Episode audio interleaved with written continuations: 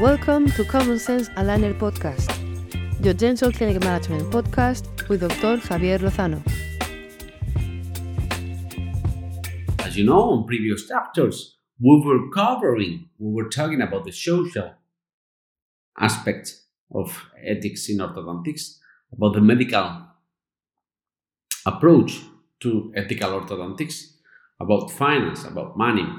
And today we're going to talk about the profession. To me, this is really important. I know that the environment has changed. 10 or 20 years ago, there were less, less of us practicing, there were less orthodontists all over the world. Actually, there were no, almost no general practitioners performing orthodontic treatments. And now we see this is changing. The environment is changing there are more and more. And this is creating, depending on the country you're living at, some stress, some tensions in between us. The lack of patience or the increase in the competition is changing the way we act, the way we interact in between us. And this is creating complex situations. For example, I guess all of you practicing in the last year, you have faced a situation in which you have this patient coming into your office. Maybe it was last week or one month ago. And this patient was telling you, so I'm currently under orthodontic treatment in a different office, but I'm not really satisfied with the treatment I am receiving. What should we do here?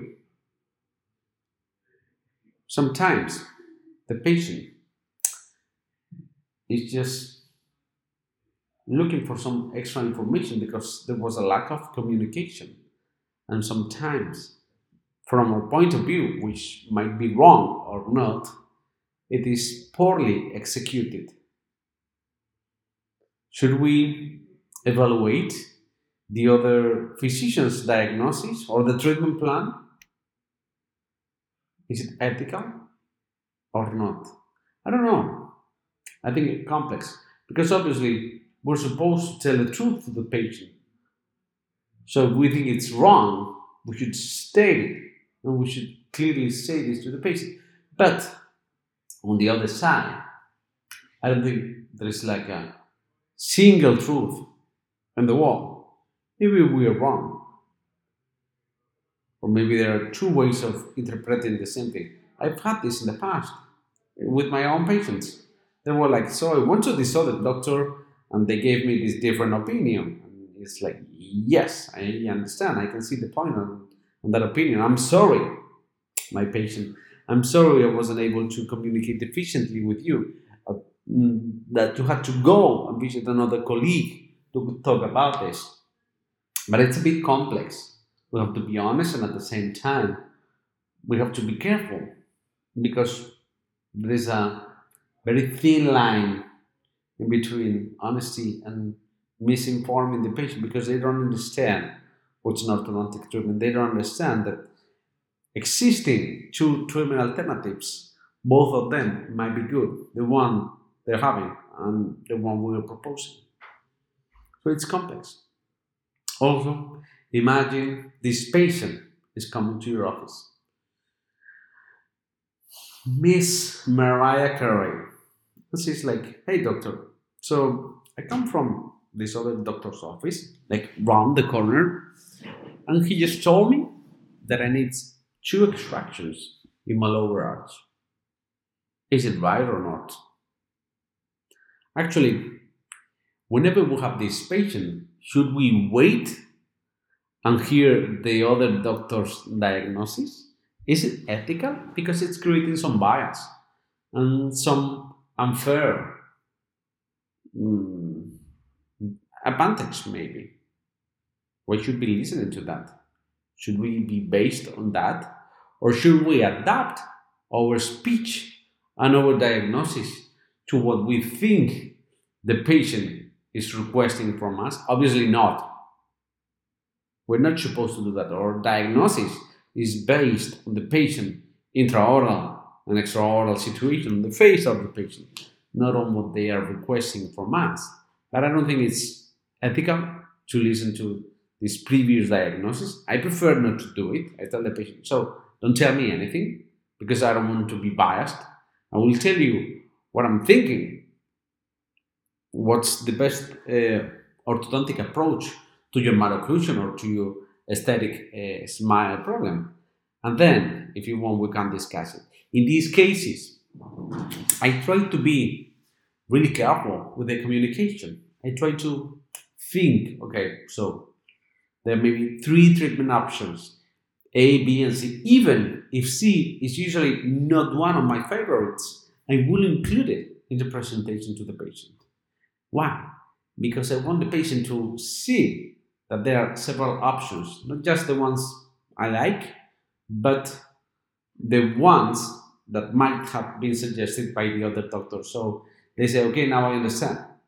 I remember a couple of days ago, I had this friend phoning me. I was like, okay, Javi, so I got this diagnosis for my daughter uh, of this orthodontic treatment. And the thing is that I went to two offices. And she's living in a different city of my own. I went to two offices and they gave me two different diagnoses. Why is this happening? And I told her it is always the same. I mean, there are like several treatment options in most of the cases. So it is complex that we find two professionals saying always exactly the same. Actually, I set the same example to my patient. If you go running today and you break your leg and you have this broken leg, probably you go to a physician and he's going to tell you, okay, don't worry. You just have to wait for a few days and it will be fine with a, maybe with a plaster around it. And then different doctor will tell you, ah, we have to make a surgery. Is any of them lying? Obviously not. They just have different points of views. And this is the same here. And this is why I think it's important that we put, no matter what treatment we are suggesting, I mean, supposing that it is a proper treatment, we have to put a bit more emphasis, even if we have to dedicate more time to let the patient know what are the treatment alternatives. Especially if the patient is requesting a second opinion, not a second quotation or a second like financial um, plan, but a clinical medical second opinion. In regards to this, coming back to the initial point, what if the patient has made a mistake? I'm really mad. I have to state, I have to say today that I'm really mad because I follow some colleagues on, on Instagram and they sometimes they upload pictures. It's like, so this case was treated by another doctor uh, in my city or in a different city. Uh, this is a disaster, and you can see the occlusion is bad, and I'm going to retreat it because I am a perfect doctor. I'm really ethical because I'm going to perform a perfect treatment. I'm really mad at those doctors, even if they're friends of mine. I don't think this is help helping us creating a good community around the orthodontic world. I don't think this is helping anyone because the patients they're going to be in doubt. Which doctor is good? Is the other doctor bad? Maybe the other doctor wasn't bad. Sometimes we, I think we've all had these kind of situations. So you have this patient coming from a relapse from a previous treatment, and you say, "Oh, the occlusion is not really good." You're not going to tell this to the patient. Maybe you can just talk about the advantages of the treatment and the treatment length and everything, but you don't want to put really a lot of focus on this. As how I see it. Uh, so the patient is starting the treatment, and after a year and a half, you understand why the previous treatment was a failure. Maybe because of the lack of compliance of the patient. Maybe it was not the other professional, but we judged him, we judged her at the very beginning when we were diagnosing the patient. Maybe we uploaded a picture on Instagram saying, oh, so I had this patient coming with a horrible result from her previous treatment. This is definitely not ethical. Even if we want to be the example of purity, of perfection in treatment, because this usually comes with a full diagnosis of the problem, and we should have performed extractions to the patient and blah blah blah. But I don't think this is what the society is expecting from us. I'm not saying, of course not, that we have to hide something. Actually, in some cases, if there is an active treatment and the treatment is poorly executed, we might phone this colleague and tell him or her, okay, I'm sorry, I have this situation. Mm, how can I handle this with the patient? Because both you and me know this is not perfect. I think it's good to, to face and to talk about this with the affected doctor because this is helping solving problems. Remember, the other doctor is not an enemy or a problem. We are trying to help him or her to solve the situation. We're trying to help our patients. There is no sense on cre- creating some friction with the patient. It doesn't make any sense. We have to help our patients avoiding these problems. And we can do it just by talking. Talking with the doctor, talking with the patient. There is no point on publishing everything. It's creating a bad feeling around orthodontic community. You don't want the patient to be in doubt about you. Even if you're the best orthodontist ever, you're exposed to doubts. Your patients, they don't know orthodontics. So it doesn't matter if you tell them to extract or not the wisdom teeth. They're going to doubt. This is doctor good? Is he bad? They don't understand the diplomas, the qualifications we have in the walls.